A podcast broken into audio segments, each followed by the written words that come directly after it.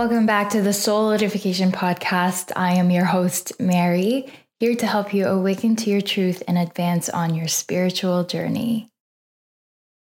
Today, I want to trigger your ego a little bit and discuss what I've been working on in the month of April.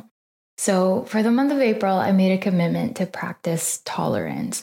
Now, the internet's definition of tolerance is, and I quote, the capacity for or the practice of recognizing and respecting the beliefs of practices of others.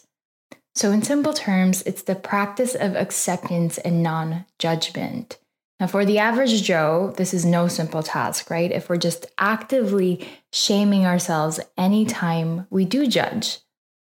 The ego is always wanting to make itself be better than or use others for its own selfish reasons, and so its default state is to judge. I've said in previous episodes before that when we see others as separate from us, suffering is inevitable. And all judgments are like shackles that you put yourself in, and you'll never win because the ego will not stop until you wake up, until you realize your Christ nature. You can't just claim your divinity and deny everyone else's, right? You can't just be half awake and half asleep, which is what we're all, or most of us at least, is kind of operating on. We're still one foot in, one foot out.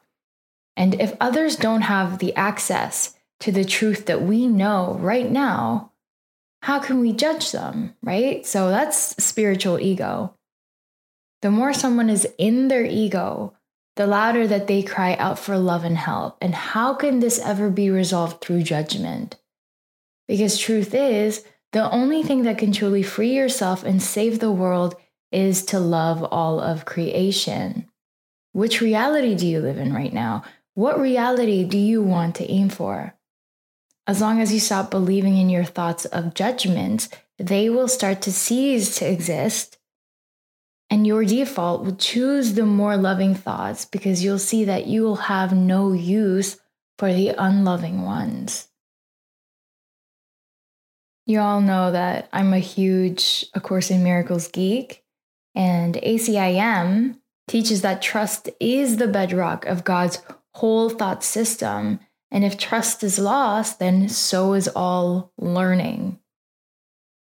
I find this to be such a great guiding post for anyone who wants to serve or simply for anyone who wants to live a meaningful, fulfilling life full of love. It makes sense to see that any time we judge is also time that we are dishonest. When we are dishonest, we halt our spiritual growth because we are agreeing that God's creation is not perfect and that we agree to a world of illusions. Now, don't get it confused that God's world, I'm talking about the world that we live in with all the corruption and the war and the drug trafficking and all of that stuff, because those are all created from a place of ego. And so don't mistake that for God's world. When we judge another, we see them as separate, like I've said before. So to see someone as separate is to see someone either better or lower than you. And in God's world of oneness, everyone is equal. Judgment implies that you have been deceived in your brothers, the Course says, which I very well still go through in my life, right? The ego wants to feel superior and finds value in feeling better than or feeling special. But over the past couple of years, I've learned that the instant gratification of feeling that false sense of value is nothing but empty. You don't really believe that God has favorites, right? Maybe just because you're in a specific religion, you think that you're saved and everyone else isn't. Just reflect on how insane that thought is. And how can we be a teacher of God, a teacher of love, when judgment is still ruling majority of our psyche?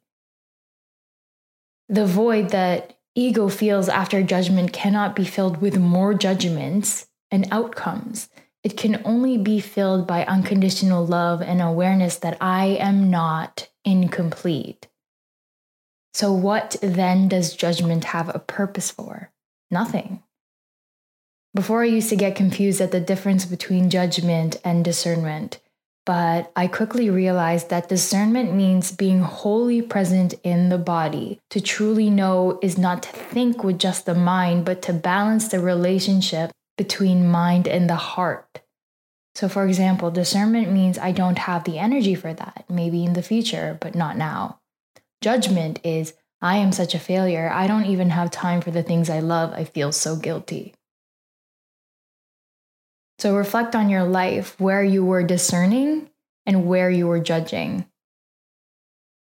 In my own reflection this month, I noticed that there was still a little bit of judgment for quote unquote non spiritual people, right? That's, that's a common one for people on this path. That I don't like socializing with them because they don't understand, as if I'm better than they are or I know more than they do. The ego still judges family members any places that are messy or disorganized, and even the world leaders who seem to be making our lives a living hell, right? That's what the ego believes that life is unfair. Even from the simple things like, I don't like this place because it's messy. That's judgment. Now think back to all of the times that you're judging. Maybe it's 98% of your day. And it's funny now that I'm saying this out loud because the more I consciously choose love over fear, the more I realize that everything is spirit. The good and the bad that we think exist, they don't exist. Everything is inherently neutral. And so, ego's distorted perception is the only thing that's keeping us from true liberation. It makes sense to have external judgments because there are still aspects of myself sometimes that I have not forgiven. But it's a lifelong work of healing and transcending. And since the physical reality I experience is a direct reflection of my internal world, of course, it's in my responsibility to clean it up. No one else is going to do it for me. So, how can we believe that our worthiness relies on others' perspectives of us and simultaneously believe that we are the perfect child of God. You can't have both. You got to devote to one or the other the ego or soul or Holy Spirit or higher self or God or Allah, whatever you believe in. How can I believe that my achievements in this world is something that God will love me more for? That's a good one. We think that the more we accomplish in this world, the more material success that we have, God will love us more. The more we go to church, God will love us more. How can I believe that God will love me more than he loves any other part of creation? As I dive deeper into the course's teaching of tolerance, the more I experience the perfect oneness and balance of this world that everything is spirit. Therefore, all of God's creation is perfect. We're not separate from Mother Gaia, right? I was thinking about this a couple days ago that there is no us if there is no earth.